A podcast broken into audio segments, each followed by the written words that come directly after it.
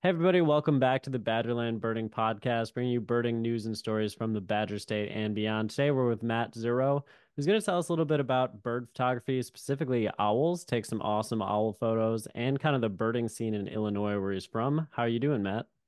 Doing good, guys. How are you? Good, love I'm the just ready to get into the owl talk because I Nice. said before we start recording, I was like, you've been taking some radical owl photos because I see them pop up on Instagram. I'm just like, how did that even happen? I'm like, how how in the world does that photo exist? They're so crazy. The owls are fun, dude. What can I say? And thank thank God I live where I do. I mean, they're just everywhere around here, so it makes it pretty easy to just do what I do within five minutes of my house. So I get to do it every night. You Most nights also, are not good. though, have taken some trips recently to see owls in other parts of the country, though, too, haven't you? I have, and I'm about to take another one this weekend. Uh, the bog is, uh, it seems like a normal place for me to be this winter. I think I'll be there five times in total. So like 20-ish days, I think. I think that's what it totals out to. Um, like I mean, I go to like Indiana and stuff for days, and you know, you get short-eared owls and that kind of stuff down there, which is fine, but Yeah, the Sa- the Sax-Zim Bog in Minnesota is an incredible place. So, and it's I feel like it's been a decent year for diversity there. So, what kind of stuff have you seen so far, and what are you hoping to get on your next trip? So I technically I've seen everything you can see up there, and there's not too many species, obviously. I mean, there's probably 20 total species if you're a bird guy to see. But my first trip, it was raining the whole time besides the last day, so we didn't we only saw the pine marten the first two or three days. And then finally the last day we had a little morning snow. It was about 34 degrees, and we had four grays on the same road, McDavitt. And I mean, it was just picturesque. It was every perch was great, and there was snow covering everything. There was they had icicles on their eyes. It's pretty great. The last trip I went on, we had seven different grays in seven different spots. None of them were really on good perches, but again, seven different grays. You can't really complain about that. Plus the hawk owl, um, and then plus all the other bird species like boreal chickadee and pine grosbeak and blackback woodpecker, and it's all great. But Yeah, and in that boreal forest, you mentioned the diversity not being super high, but I feel like all the species are really cool and unique. They're really cool, and a lot of them are picturesque. Like the male pine grosbeak, beautiful bird. The male, even female, evening grosbeak, really pretty bird. Boreal chickadee, another gorgeous bird. Even the woodpeckers. I mean, they're kind of plain, but they, I mean, they're. I think they're cooler than like hairy and downy and uh, some of the stuff we have here. I won't, I won't put them over redheaded or pileated, but they're pretty nice. So let me ask you this, because as birders, you know, we're more birders than bird photographers. We Mhm. usually view the rare stuff as kind of the stuff we want to see the most. For you, is it kind of the same where it's, oh, that bird's rare, I want to take photos of it? Or is it more that bird has a really unique look or a pretty color, I want to take a photo of it? It kind of depends, to be honest. So, like a few years ago, I'm not sure. I can't really even remember what this bird is called, but in Waukegan, they had this South American uh, flycatcher. I Fork-tailed? can't, no, Small-billed because I, I like four-tailed. Yep, small-billed Yeah. Elaenia. Ryan wants to see that actually. I did yeah, see that. to me, it was just, it looked like a Phoebe or like any other, you know, normal flycatcher behavior. So I didn't go see it, even though it was like maximum rareness. But it is what it is. But like, I mean, the fork-tailed flycatcher is super rare, but it's also a gorgeous bird, so I'll go see that. The Ross's gull we had here in 2022 or no, 2023. It was a, I mean, it was just a plain gull, but it was it's a cute gull, so I'll go take a picture of it. Um, rareness, it doesn't really matter to me. It's just the picture. Like I'll take a good picture of a robin. It doesn't really matter to me. If it's too far, then I won't go see it unless it's like crazy, crazy rare. Yeah, and how did you kind of get started in all this photography stuff? So It was so my ex introduced me to this whole thing in 2016. And then I slowly kind of like in 2016, I had a Canon T5 and like a kit lens. And then I upgraded to a 150 to 500 and a 70 Canon. And I did that for like two or three years, kind of learned it. I didn't really know much about birds. I kind of even dropped it off for two or three years. And then I'm not sure what happened, but right before COVID hit, I started kind of getting back into it. I got a Sony body and I got the Sony 200 to 600 and I started getting really into like snowy owls and this kind of stuff, you know, what every middle-aged dude or young dude gets into, it seems like. Um, and Sony let me out their 600 prime over COVID and I got to keep it for six or seven months. And it that during that time, I kind of really fell in love with the smaller birds as well, and not just the birds of prey, because everything just looks so unique. It, they're all just pretty in their own ways, the colors, the the looks of them. But it's more, yeah. I guess my ex got me into it. That's the the the main answer here. But you do a little sport photography as well, right? I It's not just wildlife. Was that before the wildlife photography? I started the sports photography in 2019, so I guess it was it kind of was right in the middle. You know, it, it correlated, especially to getting the better gear because again, they both go hand in hand in some sports, 600, 400, and the cameras. So How do you decide what stuff you want to focus on getting? Because there's so many options out there. You know, you mentioned you can get short-eared owls down there. You got the bog species. You know, how do you decide Yeah. on any given day what it is that you want to go photograph?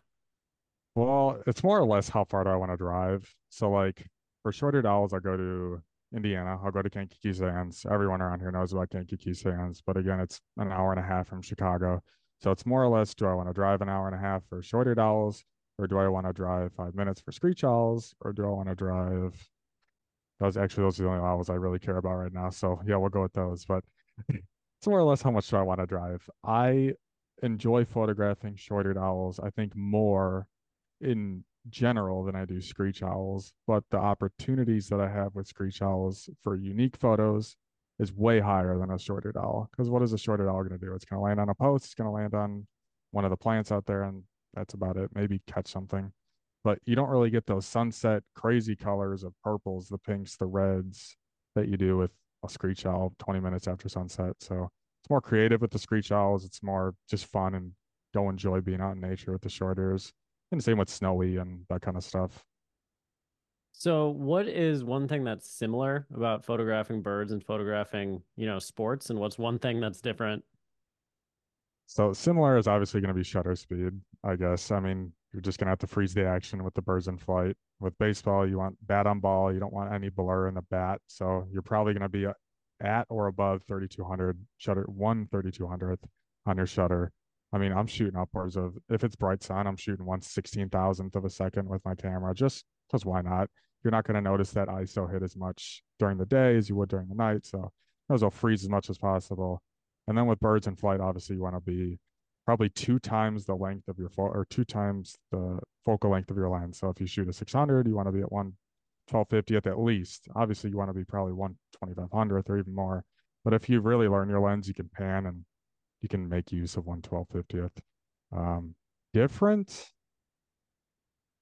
I don't know. I mean, what's different? I guess you have to have patience. I mean, with baseball, you have to have patience too, but you're not spending six hours or you're not spending two months of your year looking for this one thing and hoping to God you get the the perfect photo because baseball, the guy strikes out, the next guy comes up and you get the same chance at bat on ball and ball in play, something like that. So probably just more just it's, it's a lot harder with birds than sports because in sports you're not really doing much except at the end of the game in a championship or you know a celebration you can miss a lot of that stuff and that does suck but Be kind of funny if if the birds, you know, once one was perched up for you, the next one just came, like the, like it is with baseball, just revolving s- door of birds landing on the same. sometimes they do that with the babies. Hey that come right in. I feel like there's so many different things that I'm curious to ask you about just stuff that you've experienced because some of the most interesting articles I've ever read about bird stuff have been photographers that go out looking for some rare species and then eventually get the perfect photo. I remember there was one with some kind of kingfisher where they finally got it diving in the water. They waited for like a year to get it. Mm. Was there a photo for you that was like that? Like you just waited for so long, maybe even weeks or months, and it finally just came into fruition? Um, I think it would probably be with short-eared owls. So for the longest time, I had so much of an issue. Again, this was two or three years ago of even getting a perch short-eared owl. And I get again, this is like who really cares? Uh, it seems like anyone can get a perch short-eared owl. The viewers care. Right, yeah. But like it's not it's it wasn't hard, but it was like every time I went out, I'd miss it for some reason, whether it's me fumbling around with the camera, I'm not being in the right place. It took me, I think, a year and a half to even get a, just a perch photo of a short-eared owl, whether it be a good photo, whether it be a bad photo. That was probably the hardest. The screech owl stuff just seems to just it just happens almost. I mean, it's it happens a lot for some reason. I mean, it's probably because where I live, every background is different, every perch is different. they're landed in cavities, they're landed on dead trees, they're landed on open snags in backyards with lights. So that stuff it doesn't seem very difficult. It's just I mean even the easier photos like the shorter it just seemed like the hardest thing to get. And even now still it's hard to get a perch shorter now. I don't know why. I think I think they hate me, but you know, I'll keep going. Doesn't They- I don't care. They just don't like to perch. Like it's been very rare I've Nope. ever seen a perch short ear. Kind of like Yep. harriers in that way. Uh, I think harriers are even worse. I've tried think to they get them are perched, worse, and I don't have a single picture. Well, I have one on the ground, but not a perch photo still. And I love harriers. They're amazing. Yeah, I feel like the one or two times I've seen one perch, it like sees that you're looking at it and it's like, oh, people aren't leaves. supposed to see me perched, and it immediately flies. Yep. It's kind of every like seeing a, a mascot with the mascot costume off, or just like you know the Oh, head of the costume taken off. Like somebody walks Yep. backstage, like, oh wait a minute, like I can't perch. I forgot that's part of the routine. Yep. I've had that happen at work before. Kind of weird. Um, s- did you notice a big difference in the quality of your photographs as you kind of got more expensive gear or just different gear? Can you kind of run us down like what you started on, where you're at Yeah. now, what the biggest differences were? So, I mean, what I'm just gonna start with when I started with Sony because the Canon stuff was so old and I didn't really even know what I was doing. Um, so I first started with a Sony A7 III and then an, an adapted Sigma lens from Canon. And the photos were like they were okay. They were whatever. I didn't really know what I was doing. Um, I upgraded to the Sony A7R5, which is their high megapixel camera, and the 200 to 600, or sorry, A7R4 and 200 to 600 and the photo quality it went up but again if you didn't really know what you were doing and i didn't really know what i was doing in 2020 or 2019 into 2020 it didn't really matter so when i got the 600 from sony in 2020 the photos they looked nice if you got them on an open perch because again the background's blown out at f4 but most of the pictures were still terrible because i didn't know what i was doing i didn't know how to compose i didn't know how to do settings i didn't know how to not shoot at the sky so yes, your photos will get better if you buy more expensive gear. Obviously, you know, if you're shooting at 2.8 instead of 6.3, your photo's going to look nicer. But if you don't really know what you're doing with the cameras, if you don't know your settings, if you don't know how to compose, you know, even the standard rule of third and that kind of stuff, your photos are still going to be just basic and not great. And I, I, my photos up until 2022, in my opinion, were just horrible. So it took a lot of learning. The the gear again, it helps. It doesn't make anything. You know, you can get a great photo with what I had with Canon and a 150 to 500 and a 7D. You know, it's a thousand dollars for the whole setup. So, yeah, just know what you're doing. What what helped you bridge that gap where you kind The- of felt like you gained the knowledge of doing it over and over again? over and over and over again. So in 2022, I believe it was 2022. Well, 2021 is when I really started just every single day during migration. I would go out and I go to Montrose Point, Chicago. Everyone knows about Montrose Point. Um, you go, the birds are right at your fingertips, and you just shoot and shoot and shoot and see what you like. Um, and I did that in the spring, and in the summer, I kind of I didn't really do much in the summer, but I went to Horicon once. Obviously, you guys are from Wisconsin; it's the place. Um, what else did I do? I didn't do much. I shot least bittern in the summer because I someone tipped me off, and then in the fall I went back to Montrose almost every single day and shot almost every single day. And I, I mean, 2021, I think I took the most pictures of my life. I've had to have taken hundreds of thousands of pictures, and I still don't really have many good photos. But then I feel like something clicked in 2022 where I must have been over the winter. I kind of went back and just looked at what I had. I looked at eBird on the on the library. I can't pronounce the name, Maclaury or something like that. Macaulay. Macaulay. Macaulay. And I was looking at like the top photos that everyone's taken, and most of them, if you look at them, they have s- general similar composition. They're on the left side, they're on the right side. It's the rule of thirds. They're on the top right, or you know. Do you mind explaining Yep. the rule of thirds just for people that may have never heard of that before? So the rule of thirds is you have the left side of your your frame, you have the middle, and then you have the right side. I don't know if the the thing is mirrored, but you know you have three sides or three different sections of your image.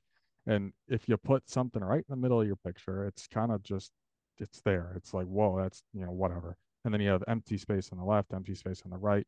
And if the bird's sitting in the middle of your picture and it's looking this way, you kind of want to have the bird trying to just picture where I am. You want to have the bird seemingly looking into the distance of your photo. So you want to have more dead space where it's looking than you want to have behind it because there's nothing happening back here. The bird doesn't care about what's back here. So you kind of want to position your bird if it's looking that way. You're going to put it on this side to have the most empty space here. Like if something's over here that you can't see, just something like that. I'm terrible at explaining this stuff. It works more in my brain than, you know, coming out of my mouth. But you get the gist of it. Yeah, so you want you want the bird in one side looking where there's open space, giving it a little headroom so you can kind of Yep. see like what it's looking at and have Mhm, like- more like the edge of the photo behind it. Basically. Yep. You know, you can put it at the bottom of the frame, give more bokeh background. You know, if you're shooting a duck and you have nice reeds and color behind it, probably want the duck lower and your reeds up here.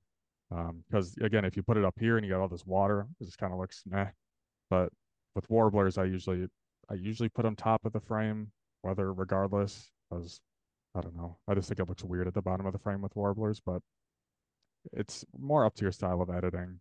I can't really speak on any one right thing to do, but Gotcha. Um, it is crazy if you go into the Macaulay library and you look at the top rated photos, they're Yeah. incredible. And then you can They look at incredible. you can click and it'll show you the camera gear and Yep. all the settings and stuff. So it's really interesting to go through and see what kind of things people shot these photos on and how they're able to get Yep. such crazy pictures. And if you look at some of the cameras, they're not crazy expensive, insane setups. I've looked at some of the stuff. Some people are just using 150 to 600 Sigmas, which are 800 bucks, and they're using a 500 or a uh, Nikon D500 or something like that. You know, in the two thousand dollar range. You don't you don't need twenty thousand dollars worth of gear to take a you know award winning photo. Obviously, What's the deal with the Sigmas? Because I feel like people mention them kind Hmm. of like with a negative connotation. I don't think they're negative. I mean, the contemporary 150 to 600s that everyone buys. It's not the 600 or the 60 to 600, but the 150 to 600 contemporary. Um, it's out for Nikon, Canon. I think that's the only contemporary because Sigma makes the same lens, the 150 to 600 for Sony, but it's a sport. But just any of that, you know, same lens, 150 to 5 600. So is Sigma more just like they make the lens and it fits with multiple cameras? Is that it's a kind of so Sigma is a third party brand. It's a it's it's yeah, it's a third party maker. So Sigma, Tamron, um, Laowa, just these kind of third party brands will license out the lens mount and then they'll make lenses for that lens mount. And they're more affordable. They're always more affordable usually. I'll you know, disclaimer. You can get cine lenses that are a billion dollars, but they're usually more affordable, which is why people go for them because you're not dropping three, four thousand dollars on a lens. You're only dropping nine hundred bucks and it gets the job done. There's not too much of a difference. Obviously, corner sharpness can be you know different, or the vignette, or the you know the coma, or the you know whatever. But generally, they're good options for people that are getting into the the hobby that don't want to drop a million dollars on camera stuff. And I I'm a big proponent for that. I, I recommend that stuff to everyone that starts. Nine hundred bucks, go buy it. Sweet. Way better.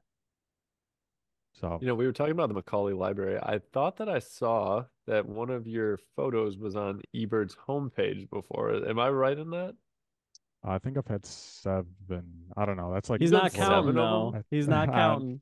That's I'm not counting, but I think I've had seven on the home. Do they give you something? Or they do they give you a little like medal or something? Or just like, hey, thanks for supporting the cause. No, you don't even know that they're on the homepage. The only reason I've known that you're on the home or that I'm on the homepage is other people. 'Cause you stalk it? me- I don't. I Every don't day. it. Is it time? I wish. Well, usually you know because you'll see like a sudden burst of interactions on the picture. Like my Uh. owl picture from last winter went from like it was like 10 interactions one morning after I posted it, and then two days later it was like 150. So I was like, oh well, something must have happened. Sure you know, it's on the homepage. Um, I think now that has like 600 or something likes or what ratings or whatever they call it on that website, but you you don't know. You never know, which is weird. I feel like they should email you and tell you I feel because like I they feel like should. a lot of Yeah. people would be hyped. They should congratulate you or something. Get a little or- certificate. That'd be Certificate, cool. dude. I would just take an email because again, a lot of people just post the pictures and they never look again. But I've seen people from Illinois have their stuff on there. I'm sure people just want to know they're on there because it's a cool thing. They're on the front page of a website. If you're listening, hey, you know, It's kind of like being it, on the box of Wheaties, basically. yeah, Sports hey, Illustrated, you know? yeah, Birds yeah. Illustrated. I like it. Oh, geez, front cover, huh? yeah, Yeah. exactly. So I was gonna ask, what do you usually do with your photos? Because there's tons of people that take photos. I feel like a lot of people kind of just like take them and then don't put them anywhere, don't do anything with them. And I always, I wonder, you know, what what do they do then?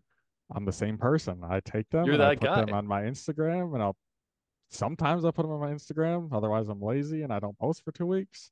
Or I post a lot on on the library. I like contributing to the library, but I don't I used to post on Facebook. I don't post on Facebook. Um, never did Twitter. I I don't share them. I don't really print them. I'll print like my top of the top pictures, like the one that was on the home, the screenshot that was on the homepage. I have a massive print above my computer that's three by two, and I have an owl wall of all the owl species I have, but that's it. I mean, I want to do a warbler wall, but I think 40 or so images would kind of get a little crazy on a wall. So that sounds awesome. about that. It would be awesome, but the whole wall would, would kind of be discombobulated. But I think you got to get a spot at a museum exhibit or something, and people can be like, be "Here's the owl one. Here's the warbler Mhm. one." Yeah, I'd be I down. I think what you I'd have to do actually is get every owl species you've had as the homepage on eBird, and only then can you count it as complete. Dude, that's gonna kill me. That would kill me. That's your life's work. It would, dude. I just want to black, uh, yeah, blackens and blackens. um, I don't, I can't even say it. Black fish owl, yeah. And I don't want to, I want that to be on the homepage. That's the life goal is to see that damn fish owl. I don't know if it'll happen, but I gotta see that. Have you ever a tried it? it. What? Try to see it? Yeah. Dude, I wish. I don't have that kind of money. I just spent it on cameras. you got to get the Sigma. You got to go budget. Ah, I don't know about that. It's hard to go back from from this stuff. It is nice. I mean, I'm not gonna lie, I do love it, but Well, you mentioned Sony loaned you. Was it the 600? six and four hundred during COVID. Is And that just a straight 600 straight 400 no zoom on that? yep, six hundred prime, four hundred prime. So And they let you eight. keep it for like six months. well, they lended to lended it to me February like seventeenth, and then the world shut down like two weeks later, and I was supposed to send it back after three weeks. So they were just like, "You can keep it for whenever." So I sent it back in September or something like that. But I And thank them for did that. you buy it then? Did I they did. give you a discount? I did not. Oh, dang. Dude, I tried. I tried. Yeah, I'd be like, I've bonded with this lens. I Yeah. could you just let me keep it? Well, I had to wait. I had to wait like six months to even get the 600 in because of the supply constraints. I was like, dude, I just want to give you 13 grand. Come on, just give me the lens, man. You don't even let me spend the money. But I did buy it. So they got a customer out of letting me have the lens for six months. And then I bought the 400 as well. So they got their return on investment, I think. That's good. I was gonna ask, you mentioned the Blakiston's fish owl. What Mhm. bird in the US that's kind of, you know, within striking distance is your next one that you really want to get photos of? Photos of, huh? Let me think. Barn There's a lot of different Yeah, owls out there. Barn Barn owl. owl. Barn Interesting. owl. Oh, Yeah. barn. Barn, not bard. I don't want to see another barn owl. So have you ever seen a barn owl before? Would that be a I life have, bird for you? yeah. You have? No, I've I've seen them. They're they came. So Montrose Point got three of them in one fall. So I saw all those, and then I saw another one at McCormick Place the year before. Um, so I've seen like four or five or something like that. Um, but I've never gotten like a good picture one. I want one on a nice perch with a nice background. The one and everyone seems to get them in California and Florida. So I guess I got to go back to one of those states and see what I can get. That's is a nice wild. background to you, like a dilapidated barn in the background? Like, is That'd that the cool. on-brand nice background you like, or one I in a pristine forest? I think forest. I think that's more of my style. But if if there was a barn in the way back and then you know a nice perch on the outside and it was sitting on the perch and you could kind of bokeh out the barn but still know it's a barn, obviously I want that one. But that's like AI generated dream picture that would never happen. I was gonna say you're gonna have to start constructing sets out there and just hope that someday something lands. I remember one time I was birding with a guy who was a big photographer, and there was this old farm equipment in this field, and we were looking for snowy owls, and he was just like in a dreamy way, like, I want someday to get a photo of that owl on this farm equipment. Was- Yeah. His dream was to get a snowy owl on the old farm equipment. If you just keep going, it'll happen one day. Maybe. Who knows? If there really are infinite universes, it has to. Yeah. If snowy owls even exist anymore. That's a good point. I think there mm-hmm. was one in Wisconsin now that's people have had the last couple of days, but it has not been a good year for them, which It's I'm really sure has been a bummer for people taking photos and birders all over the country. I can't Yeah. believe you guys had four barn owls. I don't even remember hearing about that. Yeah, I don't know what was going on. It was like every two weeks there was one reported at Montrose. I mean, I had to have been the same thing that just kept doing circles or something, but it was I can get the dates, but there I think it was twice in November and then one time in October because it was pouring rain one day. And then it was beginning of November because I remember we went there for avocets and there just happened to be a barn owl. And then we were looking for long ears. So yeah, middle of November, and there was another barn owl. Um, no, there's one more day, I think. I mean, I could be, I could just be delusional, but there were definitely three days that there was barn owl in 2022. So that was something, a story. I've got a question for you. Was there a photo opportunity that either you completely missed, you know, you saw the shot and you couldn't get the camera up in time, or you got a picture of it but did not turn out at all how you hoped, that still haunts you to this day? Still haunts me to this day. I, I don't think so. I mean, like the, I haven't gone on many trips, so I'm sure if I went on more trips and that stuff happened, I'd feel a lot more pain. But a lot of the stuff I shoot is around here. So if I screw up something, I just go out the next day and I hope to get it again. It was probably short-eared owls for the longest time. Um, I guess with owls, the most the thing I kick myself most about is probably it's probably the barn owl. The first time in 2022 we had the barn owl, it flew right over my head by about 10 feet. And I just it was more or less I was just staring at the thing flying over me instead of actually holding my camera up and taking the picture. The birder and you took over. Yeah, I didn't really expect that to happen, and I was like, "Oh my god, this is actually happening!" And then, of course, it flew to the top of the tree, and it sat there, and then it flew away, and no one could find it again. So that was like, well, that sucks, but it was cool to experience. Have Um, you gotten boreal owl yet? no. How- How many times have I tried for a boreal? About six, seven times. Really? Um, yeah, I've done many overnight trips to Duluth in the last two years. And and that's not on the list of your next one you want to photograph? look, dude, it's not gonna happen. I've accepted this this winter. It's not happening. The So broken man.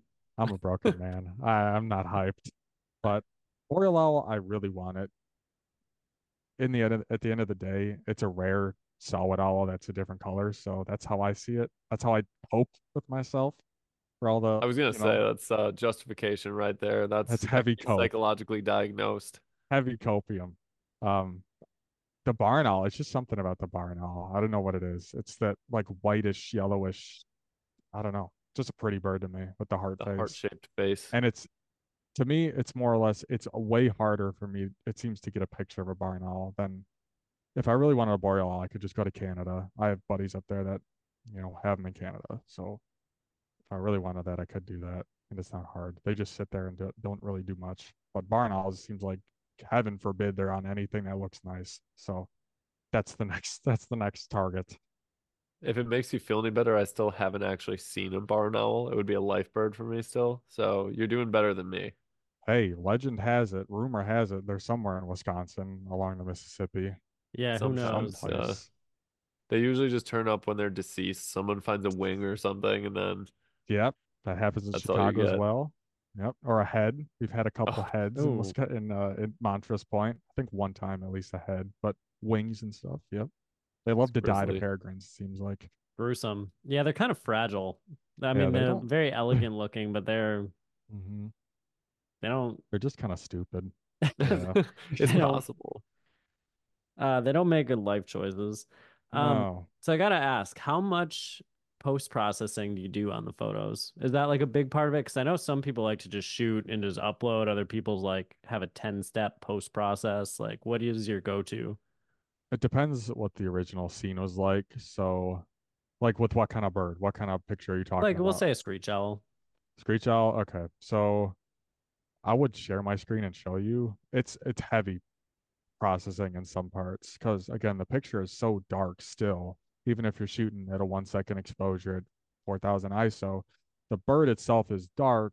The background is so bright because again the sunset's in the background. So you're you gotta really you gotta do a lot of masking. So my photos have five, six, seven masks on them to bring out the bird to you know bring the background back to what it I want it to look like. Um, it's pretty heavy. The saturation isn't very heavy. I don't really turn the saturation up too much. I could bump you- it up for you know what's up. Are you shooting in raw? Always, yeah. I always shoot raw. I I shoot compressed raw. I know people love uncompressed raw. They say, "Oh, the dynamic range is so much better." It's not really that much better. Don't buy into the lie. The file sizes are two times the size. It's not worth it. Um, so I shoot compressed raw. They're 50 megabytes, which is still huge. Um, but again, the processing varies on the picture and what colors I want to bring out. It's usually pretty heavy and compared to like a warbler picture where you're not combating these super high dynamic range situations. Um, but I know I don't, you know, it, it's kind of sucks saying it because I, I would love for the picture to not be heavily edited and just be like, that's the way it looked. It's not the way it looked. Most of the pictures you see online are not the way they've actually looked. Um, yeah, it's it's kind of crazy seeing like the difference between the before and after and what people are Mhm. able to bring out. mhm. Now, just to clarify, so the deal with shooting in RAW is that allows you to have access to more of the elements, but the files are huge, right? As opposed to shooting in Yep. JPEG, where it's like kind of more is the way it is. You can just change certain things. Yep. Okay, gotcha. Yep. So Still learning all this photography stuff. Definitely Derek got do a big. Olympus lens, and uh, now he's a photographer, but he had to send it back. Ooh. It was a loaner. Yeah, I Oh. tested it. They only let me keep it for like a month. So Did you did they send you the OM2 or whatever they just came out no, they let me test the OM1, and then I found out the OM2 Oh. came out. And I was, Oh, what's man. up with that? Yeah, they should have sent you the whole kit. Could have went Yeah. out and did a whole thing. Could have done the we whole think trip. they should have just given him the OM1. You know, just like Yeah, why "Ah, not? Yeah, go." we have the two Mhm. now. Here, you can keep the one. hmm And then then you go buy a lens and look, they just got a customer. Yeah, it there was you That's funny, though, business 'cause he- 101 right there. He turned into a big time photographer for that time he had it. You know, he was like, I gotta go outside and get some gold. I started talking about lighting a lot. Goldfinches. I was Yeah, he's like, like, "The lighting oh man, the lighting, you know? He used to be like, "Oh, that's a cool bird. I'm so happy I get to take videos of it." And he's like, "The lighting on that rare gray colored Picard is awful." And Oh, I hate did it." Yeah. not say anything about the Picard. I was just happy we saw that thing, Is man. that is that a is that a Texas reference? Where is this yeah, we were in Texas, Yeah. so we were looking at a lot of like cool stuff. But it was fun to have like an act. I had Mhm. tried the 150 to 400 Pro lens on it, so it was fun to actually like take birds and flight shots and things. It is fun, but then you learn a lot a lot about light, and then you know why photographers are such sticklers about shooting past like nine in the morning because it just sucks most of the time. And it's hard to make it work. is really Photographers, I feel like definitely complain more than birders though, because Oh, birders are like, "Oh, I'm so glad we saw it." Photographers Mhm. like, "I didn't get a good picture." Yep, there's too much heat haze, or the light's too harsh, the colors don't pop right. There's there's I'm the same way. I you know I complain all the time. It is what it is. Whatever. You become curmudgeonly as you graduate into photographer. I think that a lot of people too, well, not a lot of people, but I think that there's a good amount of people that start out as birders, and then once they've seen most of the birds, they kind of say, okay, now I want to do something extra with the birds because otherwise it's kind of the same stuff over and over. Right. So I think sometimes then people go, okay, I'm going to take pictures and focus on that now. So it's kind of the next level occasionally, it feels Mhm. like. Yeah, I mean, it's just something more to do, and it keeps you enjoying the birds because if you're not enjoying them through the binoculars, at least take a picture of them. I mean, gives you a little something more to do. Yeah. But- Do you ever just go out birding? Do you ever just bring the binoculars instead? No, I mean, so do I have it in here? No, I don't. So I have a thermal binocular. Um, oh, that's it's a sweet. Pulsar Pulsar Telos XP50. Um, it's amazing. So at night I'll go out and I'll look for owls that way and just bring that along, and that's probably the most birding I'll do. Otherwise, I feel like if I see a crazy bird and I see a good photo and I don't have a camera, that's when I'm gonna wanna, you know, do some bad things. The you know, time you go out with just binoculars, a barn owl is gonna fly and That's land when the right in barn owl is gonna be right at Salt Creek. Yep, right by my house. I already know it. Right on the So- wood line. Oh man, right on a dead tree. Yep, right out in the open. Yep. But Uh, no, is I, the using the thermal binoculars, is it, I guess, easy? Do you find a lot of birds that way? Is it does it open up a lot for you in in order to find those owls? so again, I just so full disclosure, I got this two months ago, so very preliminary. But I have found owls with it, mostly great horned, barred. Um, but at night, screech owls, it's so easy to find screech owls at night if you really know where they, you know, are not roosting, but their territory. I mean, it's pretty immediate once the sun goes down and that remnant heat burns off of the bushes, they pop out like crazy. So it's easy to find them that way for me. Um, I haven't found any in cavities yet because it's been so sunny for some reason. I'm not complaining, but the trees are so hot with the sun that you can't really tell if it's a bird or just a tree being hot with the monocular. So we'll see how that works in the spring with them nesting. I'm sure it'll be a lot easier then. Um, I'm more excited to test it on bittern, on rail, um, and even skulking warblers, Connecticut, Kentucky, because the smaller birds that aren't like owls, because owls they just soak all the heat in. Any anything that's not the face of an owl is just cold, completely cold. Um, but the smaller birds like chickadees, cardinals, blue jays are all just red hot all over their body. So I feel like, you know, you're going to be able to find a Connecticut or Kentucky a lot easier than just sitting there looking with your eyes. And I'm kind of excited about that because they're some of my favorite warblers are the skulkers. So we'll see. Yeah. So a couple questions, a little background first on the thermal. So basically it's kind of new technology that's popped up, but basically you hold it up and different heats will be different colors. So it's easier to find birds and animals that have a heat signature against something that's, you know, colder like the background. Can you only use it at night then? Because during the day is stuff too warm from the sun, or can you use it all the time? So you can use it all the time. Um, so it's more or less when you look at a tree and it's warm, and it's just the tree and the backgrounds are more trees and you can't see the sky, it'll adjust for that temperature on the tree to the other trees and something hotter in the frame, right? So if the tree's 40 degrees and the bird is 70 degrees, you're going to see that bird pop more. But when you introduce that cold sky, when it's sunny outside, the sky is only 20 or 30 degrees in theory. The trees just glow orange because the trees are so much hotter than the air and the sky behind it that it makes it really hard. But if you look at the ground, even when it is hot, it's adjusting for just the temperatures in that little small area. So if something is much hotter than that little area, it'll it'll pop up really easy. And I've I still I found, you know, when we were in the bog, the ermine and the pine marten, you could see them through the tree line, just kind of sitting in the grass or not the grass, but the snow, and you knew that you could that you could stay there and just wait for them to come out and track them like that. Um, so yeah, I mean, you could I'm not going to say you can use them when it's 90 because I think everything at that point would be hot. Um, but I think I've read from some people that in 60s and 70 degrees, they're really good. So I'm hyped to see in two months how they work, even with, you know, a month from now with woodcock and stuff. So we'll see. Yeah, that sounds awesome. I feel like that's kind of the new, one of the really new big things in birding. Can I ask yep. how much yours cost? Because I know some of them are like way up there. It was it was four thousand dollars, so it's it, mine. It was not cheap, but there are cheaper offerings like from Pulsar. There's an XG35 or an XQ35, which are like fifteen hundred or two thousand. Which again, it's still a lot of money, but it's not four thousand. We have found out we have had people in my group buy the cheaper FLIR, you know, like the phone attachments, mm-hmm. or like the crappy Amazon three hundred dollar ones. They don't work it, anything that on YouTube that says they work or they're crazy, you know, they're they pick everything out. They don't. We've tried them in the bog. We've tried them just around the house. They're they're just not great. The the sensitivity seems lower, so I don't really know how to describe it. They're just not good. That's all I can say. It's definitely a pay to play thing. It's not like binoculars where it's like they're okay, and then you get to oh they're good, and then you get to oh they're good but gooder. So I know gooder's not a real word, you know. it's okay. It's okay. No. We won't bust you on that one. We get what you're saying. We that need a really cool though. We need a thermal loaner program where you can test it out. That's what you I can want. Rent them. You can, can you? Them. Yeah, that's how we. I mean, that so, sounds cool. Yep. Uh, I don't know what the website's called, but my buddy Holden rented one and we took it to the bog, and that's how we found out that oh, this is like actually legit if you spend money. So then we all spent money, and here we are.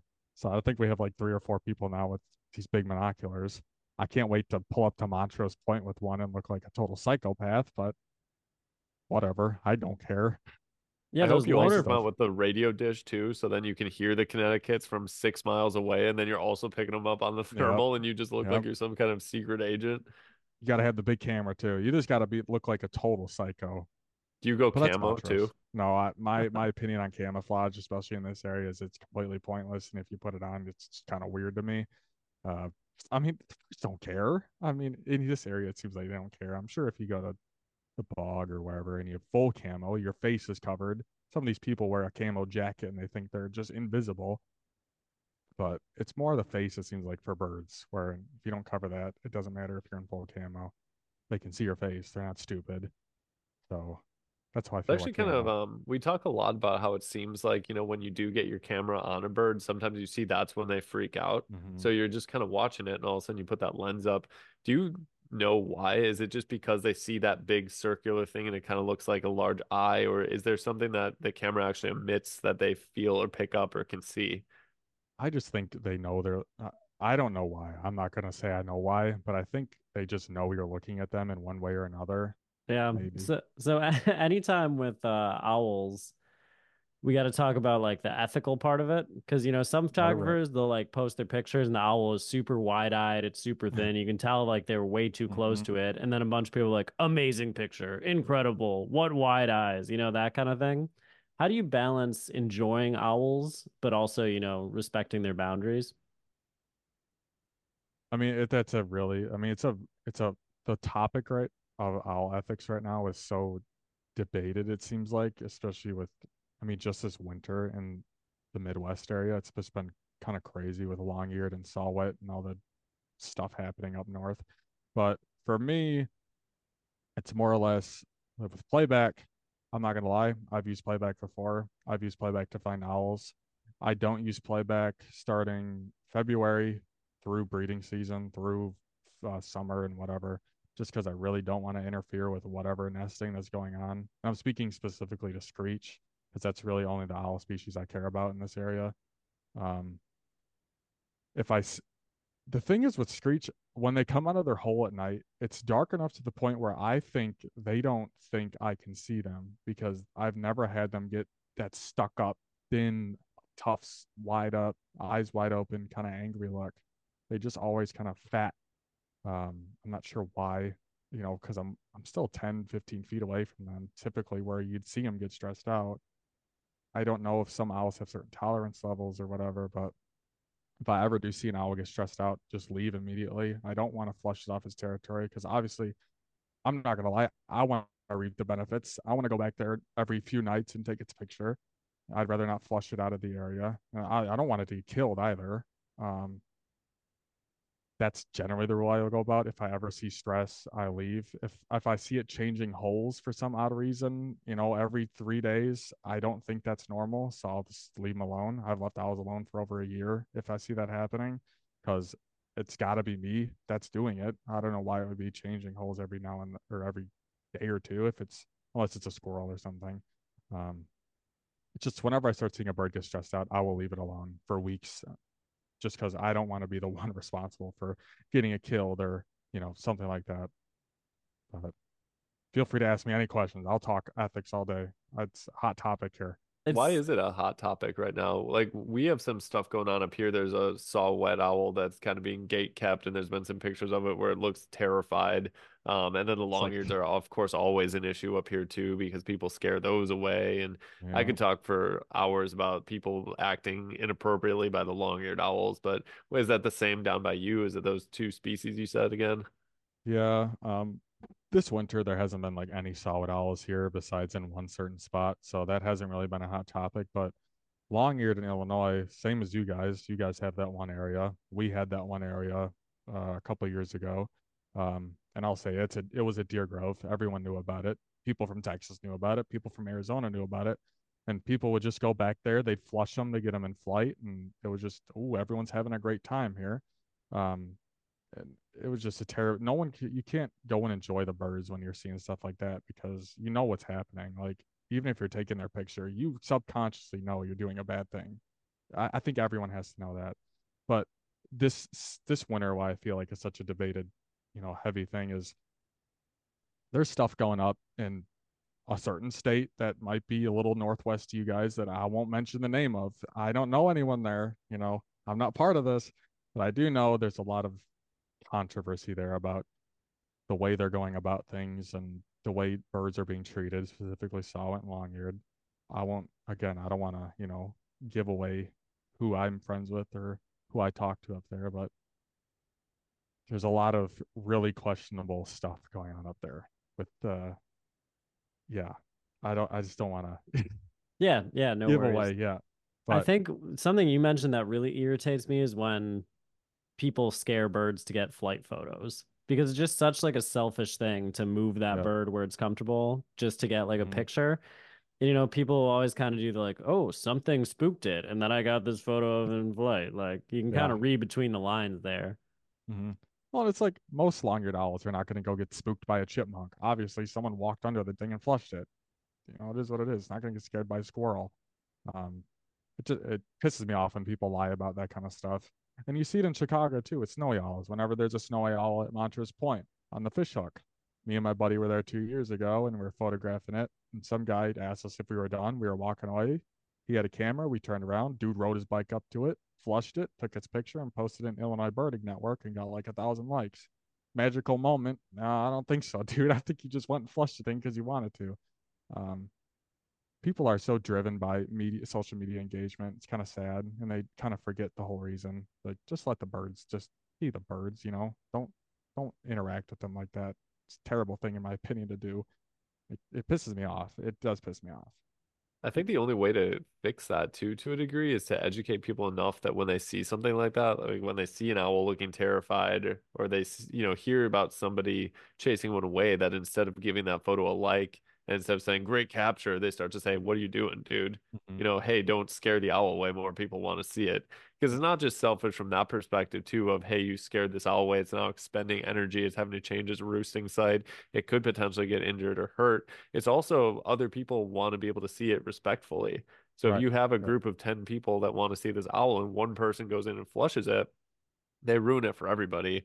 And that agree. also delves into the gatekeeping issue as well, because a lot of people keep owls more under wraps because there's going to be people that go in and flush it. So they'll tell a set number of people, and then you'll end up with this owl that could spark interest from other people, getting them into birding, getting them into bird conservation, but they never get to see it because some people are behaving badly and therefore the community can't know.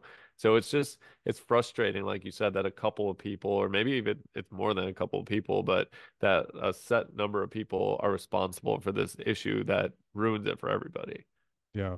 And the gatekeeping is is another strange thing. Um I mean, uh, technically I probably gatekeep stuff. I mean, I know about dozens and dozens of owls and I I'd rather not tell anybody about them because the deep-seated fear of them going there and ruining it for me. It's a selfish thing, but I don't want them to go there and flush them off territory and then especially once you tell one person, that person's going to tell one other person or two other people and then that's just going to you know, keep going and they'll be like, "Oh, I won't tell anybody." They're gonna tell somebody.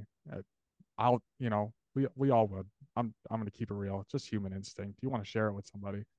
So I don't. It's not. I'm not technically gatekeeping. I don't have a group of people that I take with me, but um, I could, I get why it's frustrating. You know, we in Illinois, it's more the rarities that get gate kept instead of the owls.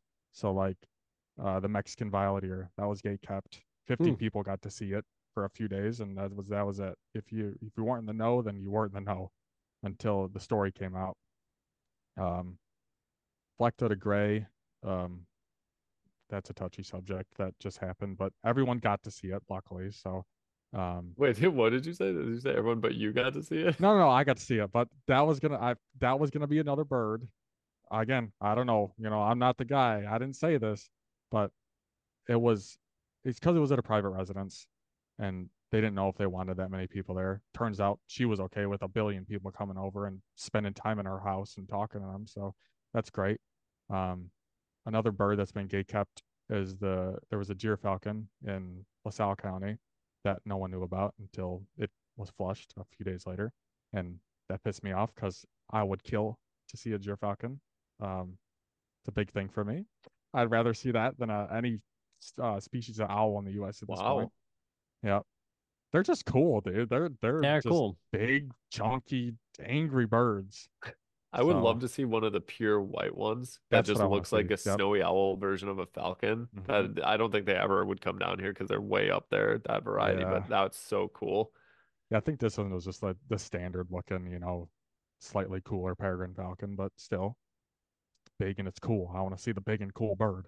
Yeah, that actually, with those specifically as well, and some of the other owl species, not only are they gate kept by individual people, but they're also gate kept by eBird because they're sensitive now too. So we, Derek and I talk about it a lot. You know, we'll probably never be able to see a gyrfalcon or northern hawk owl or a gray gray in Wisconsin because those mm-hmm. reports are suppressed on eBird. So Yep. even if people wanted to get it out, eBird's gonna hide it. You're not gonna see it on anything until you just look at the big map and there's a big like purple splotch on blotch. it. You know, Yep. somewhere, yeah, somewhere in that area. So it's really limited the way you can see those birds, and I get it because people behave badly again. You know, or Mhm. falconers come and try to take that stuff too. So it's just uh, Yeah. a weird problem to have. Well, I feel like when we started 10 years ago, it wasn't like that because we were able to see a gyrfalcon that showed up at Buena Vista grasslands the first year because it wasn't a suppressed species or anything. But now I feel like it's getting harder and harder to find that stuff. And I wonder if even just things like snowies and saw-whets are going to get Oh, hidden by eBird at one point. It's going to be this kind of deal where a lot of the species that would get new birders into birding and conservation, they're not going to be able to see because it's such a hidden type thing. I could I mean, I could see them hiding saw-whet owls, especially after the debacle this winter so far with some of the saw-whets in the area. I'd be shocked if they did snowies though. I'd be I'd be I'd, a lot of heartbrokenness over here because I just use eBird to find those things all the time. I don't I don't I'm not going to search fields. I'll be honest. I don't I don't want to put the work in. Oh, true, especially not this year. Yeah, if I don't see a red dot on eBird for a snowy owl, I ain't going out and looking in cornfields. Not this year. But I get the I get it. I do get the sensitiveness of some of this stuff because the way people act, it's just shitty. It's it's people that are doing it. It's, it's you know, it's our I'm not gonna say what how do I want to say it? It's our companions' actions that are causing this. So we need to educate people or we need to cast those people away, but just not possible. So it's just gonna keep getting worse in my opinion. What I- but I feel like it's tough because you do have the negative action with the positive reinforcement online of Mhm. people being like, Oh, "There's yeah. an amazing photo, great jobs." Then there's nothing discouraging them from doing the same thing again. I'm some groups have said we're not going to accept these photos because people are doing unethical things to get them. So I mean, Mhm. that's kind of trying to combat that, but there's a lot of like ethical stuff. It's the same as literally anything else in life. Is a couple people can ruin it for everyone.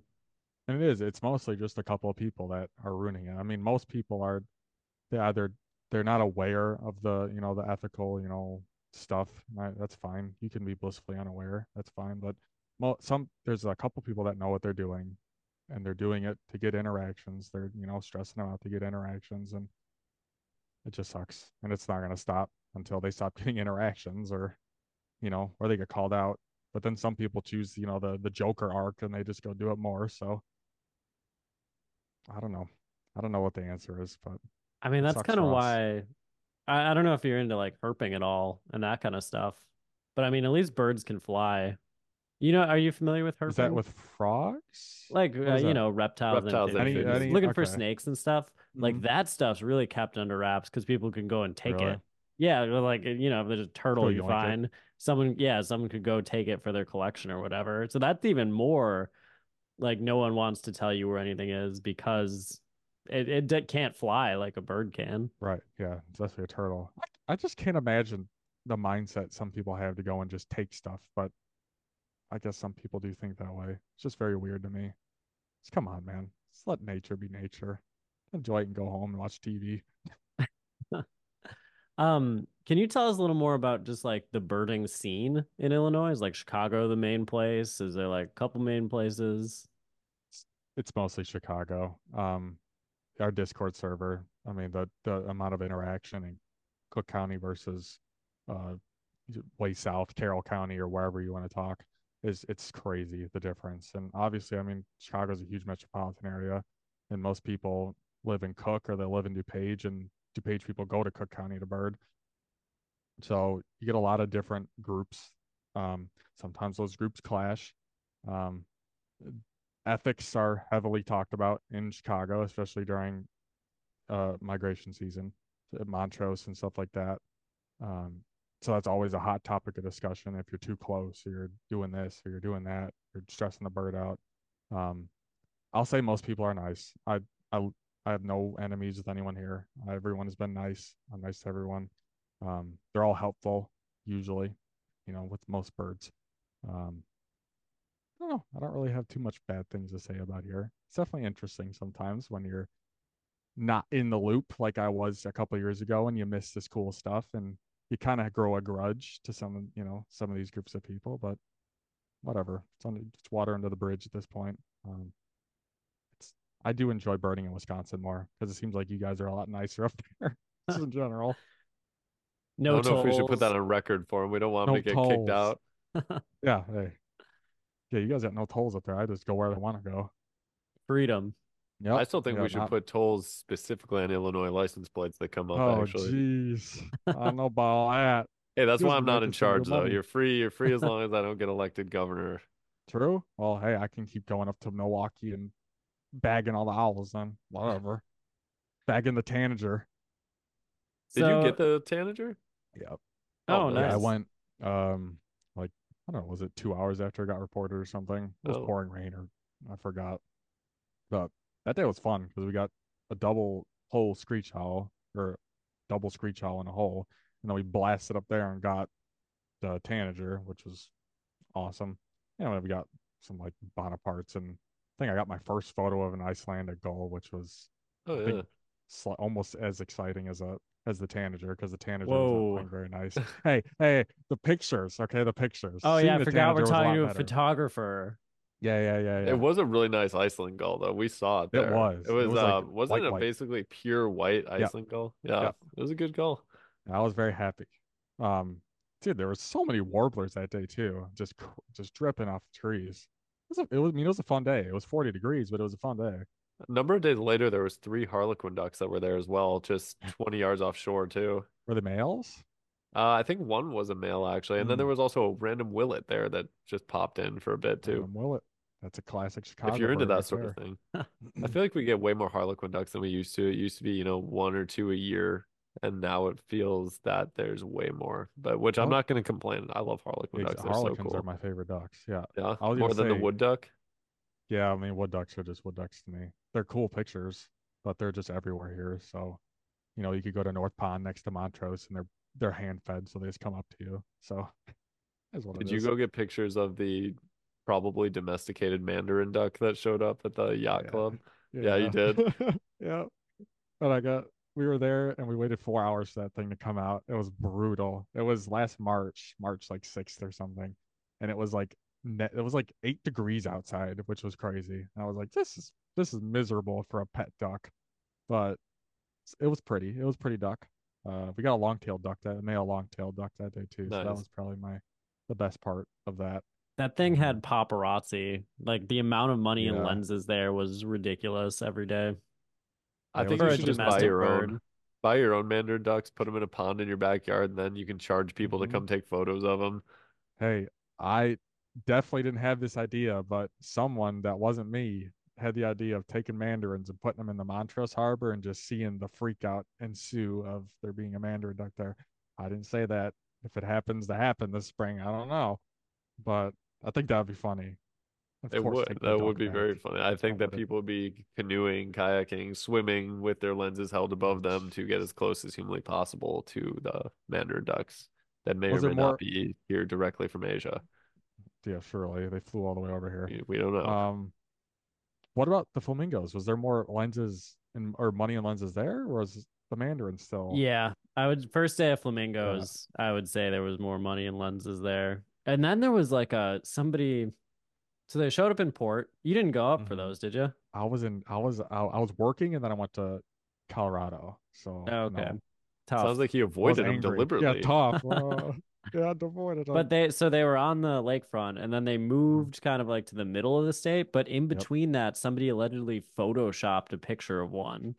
And so there was this report where it's like, "Oh yeah, one of the flamingos was sighted here." And someone was like, "Oh, I was there." And the guy taking the picture was looking at not a flamingo and it was like photoshopped in. There was a lot of weird stuff going on with that. Interesting. The internet, man. It's made things strange. Yeah. Well, how did did you guys do with Roseate Spoonbill this year? How much did you get any in the Milwaukee-ish area, or I mean, No, was so there was one. one in like Green Bay area. I don't. Me Yeah, and Ryan didn't end up going to go see it, but apparently people weren't being very ethical for that, from what I've heard. wasn't it way out on like the flats out there? I think it I think varied. so. Oh, They would kind of come closer and go further. Yeah. Seems like that kind of stuff from the south is moving up more and more. You know, the Limpkins are coming in Mhm. now. Oh, you know, I think I don't know if this was our first roseate spoonbill, but we roseate spoonbill. The flamingos aren't going to be a normal thing, but There was know, a white stuff. ibis. Oh, yeah, there nice. was white ibis. What Was a crazy year. Um, yeah, it was an adult, I think. Yeah. Yeah, it's been Eh. weird. So Yeah. Matt, you go people listening, they go birding in Chicago, right? For whatever thing they want to go see.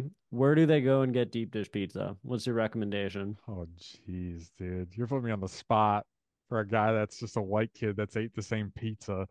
Uh, um, Hey, pizza knows no color, Matt. I guess, dude. I'm just gonna say like the typical like go to Gino's East. I think Gino's. I think Giordano sucks. I'll put that That's on a the hot plate. take. I like it. I Not- like how not you a acted like you Giordano's had no opinion and then threw that one in there. Not a Giordano's guy. I think Gino's East is way better. Um, but deep dish, I'm not a deep dish guy. I mean, it, I'll eat like two pieces of it and then I feel like I'm dying. So, you know, That's how you're so- supposed to feel. I guess, but it's like you don't want to eat just for like five days afterwards. It sucks. I'm Think how much the- money you save. Dude, the deep dish pizza is like fifty dollars. Yeah, but It's it like keeps you full for six weeks. six weeks. Oh jeez. I guess hey, after eating a slice every other day. Um, I'm more of that thin crust, dude. That that thinner crust tavern style. That's more. Do you my- have a my, place uh, for that? Nah, I mean every ta- tavern crust style, style pizza is good to me. So just go anywhere. Go watch Dave. Gotta take him to the He Wells did a bunch of Brothers, reviews. Derek. Where? Called Wells Brothers. It got reviewed. Um, It was by reviewed by the Dave. reviews, Was and Dave? it's the super super thin crust, the Milwaukee, Milwaukee style. style. Dude, the thinner the crust, the better the pizza. You You would, would like, like it. it. it. was it was literally like eating a tortilla. Ryan called? hated it. Wells? It Wells wasn't my favorite pizza. The hype, it was overhyped in my opinion. You know, I Oh, would eat it jeez. again. I would eat it. It just wasn't my favorite. Brothers. What, Racine? Yeah. Yeah. It's 4.7 stars on Google, dude. That's pretty good. I 1400 think what I'm hearing is we're gonna have to go down to Illinois, find some screech owls, find some other owl species, drive up together, have some Wells Brothers pizza, and then boom, call it a day. Sounds like a good plan to me. Sounds or maybe great. there'll be a Black-throated Gray and Racine at some point again. You know, They get them there. uh, that kind of stuff at Wind Point. So Hey, meet you there. Not see it again. What was the deal with the Black-throated Gray? Was it just like people didn't think uh, the homeowner was going to allow people, and then they did? The Illinois one, yeah. So who first? It, first got just reported on eBird. Like some guy just made a random eBird report that he saw it in someone's back, or not even a backyard. He just put it at a hotspot. Um, so we had one of my friends message that guy. And the other guy was, I think, kind of vague, but he was kind of willing to help. So they went back and forth, and they got the homeowner's contact info. And then the first person was like, I'm gonna go. I'm gonna see if the bird's there, and then I'm gonna ask if other people can come. And then he went, and it seemed like to him they didn't want many people coming. So again, I was fortunate enough to be in this group that was gonna be able to see it. And again, that's you know the gatekeeping part. Um, so we went to see it, and when I got there the, that same day, an hour after he had been there, there was like 20 other people there already. I was like, well, I don't even get to be in the gatekeeping uh, party anymore. Everyone knows about this thing. The McHenry County Audubon knew about it. The Kane County Audubon. I was like, oh, well, now I don't feel bad. So that's kind of how it went. And the bird stayed for a week. I feel like we should have a rule with anyone who's nice enough to open their house, you just put a tip jar out and people can give donations Oh, if yeah, they want. yeah. Because there's some really nice homeowners out there Mhm. that just like they will sometimes even give you food and like make Oh, yeah. stuff and Mhm. water and they just love having people over. And I feel like, you know, they should be getting somebody should put out a tip jar for them. If cherish they're too people. if This they don't just- want to, somebody else should and then Yeah. give them the proceeds. I don't know This what I would some- do if a rare bird showed up in my house because I've seen the craziness that ensues. There would just be people traipsing around the backyard. There Yep, would probably be yeah. people using the bathroom in the corner. It would just be anarchy. Well, this woman seemed to have stuff on lock. It was just, it was the nicest, like old woman, you know, widow. She just had a bunch of cats. She just seemed like she just wanted people to talk to. So people go over there, they'd stay for like two hours, three hours, you know, just having conversations with her. Um, people were buying, I think my buddy Owen bought her, it was either like a hundred bucks or 50 bucks a bird seed and like bird feeders from Wild Birds Unlimited. People were leaving like 20 and $50 bills on the table. So she had the tip jar unlocked, even though there was no tip jar. But she wasn't. She said no backyard. No one can go in the backyard. No one went in the backyard. Uh, finally, nice to see someone actually listen. No one, you know, didn't go or you know, overstep. So it was it was a good experience for for her and us as birders, which was nice. Solid. I'm gonna put you on the spot with this one. What are your top five tips for new bird photographers? So maybe they buy one of those bigger lenses, or maybe they just have like a point and shoot camera. Mm-hmm. Like, what are a couple things that they can do that's gonna help their bird photography that you've learned since you started your journey? Uh, don't shoot up at the sky if you can. It's not a good photo. Uh, the blue background is not good, but the white even worse. The white background is even worse. Um, patience. You need to have a lot of patience if you want to get the good photo. Um, it sucks sometimes. You're waiting two, three hours, and it doesn't happen, but just what you have to do. Um, if you're shooting a bird that's on the ground, lay down on the ground, not shooting down at it, you get that eye level. It looks a lot more professional and a lot more cleaner because they're blowing that foreground out, which would otherwise just be water or mud or something like that, concrete. Um, what else? What else? Be humble. You know, don't think you know it all when you're first starting for the first, you know, couple years because you don't. I learned that. I thought I was the hottest, you know, thing on the block in 2021. I really wasn't. The photos are not good. Um, so you know, just don't because people pick up on that. You know, if you're acting like a know-it-all, you know, and can kind of burn bridges that way. I feel like I probably burned a couple of bridges that way, um, you know, by just acting like that. And I could have made some good friends that would have helped me out, but that is what it is. Um, that's another thing. What's one thing I wish I knew? Uh, I don't know. Just learn your camera. You just need to learn how your camera works. Learn how to shoot manual. Manual helps a lot of things. You know, not shooting in auto or even people love to shoot in aperture priority mode just do manual, in my opinion. You know, you can use auto ISO if that helps you. I use it sometimes too, but just learn how your camera works, learn what your shutter speed does, learn what your ISO does. Just go out and play with it. Go out every single day and play with it, you know, or whenever you can, obviously, permit, schedule limiting. But it takes a lot of time. You're not just going to be good at it overnight, so don't give up on it.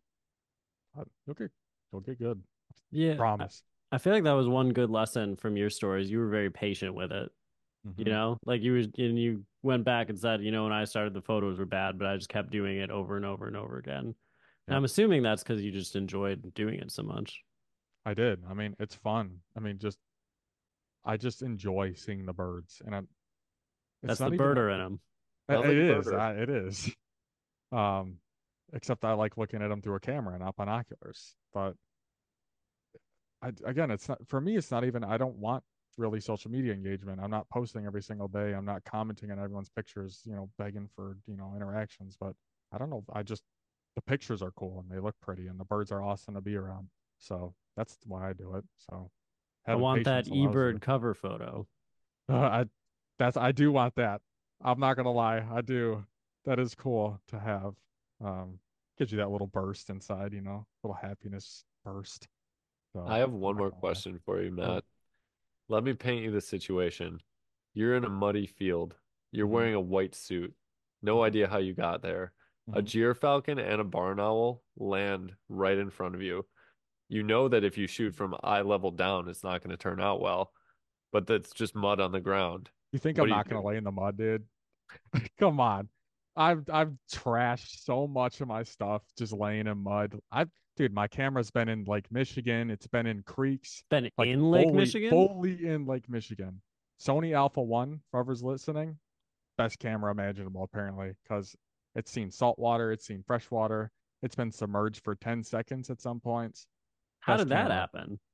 Uh, so the one that was submerged for that long, it was I was at McClaughry Springs in Cook County, and I was on the side of a creek, and the mud just kind of gave way, so the camera just slowly fell into the creek and it was one of those moments where it fell into the creek and you just kind of stared at it like, what just happened? Like, what, like, why?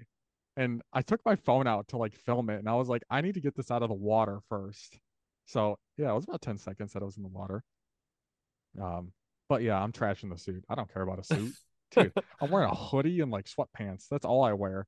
I don't need no suit. Well, I'd love to hear the backstory on how you ended up in that muddy field in a white suit then, but hey, it's good to know. Teleportation. Good to know where your allegiances lie. To I the thought you were gonna say, okay, like that same scenario, barn owl, or falcon flying in. You can only get a picture of one. Which one are you picking? Barn owl. I He's think. dedicated to that. Is it barn is it a good perch with a good background? It's It's gonna be flying. Barn. It's in flight. What's flying? What's the background?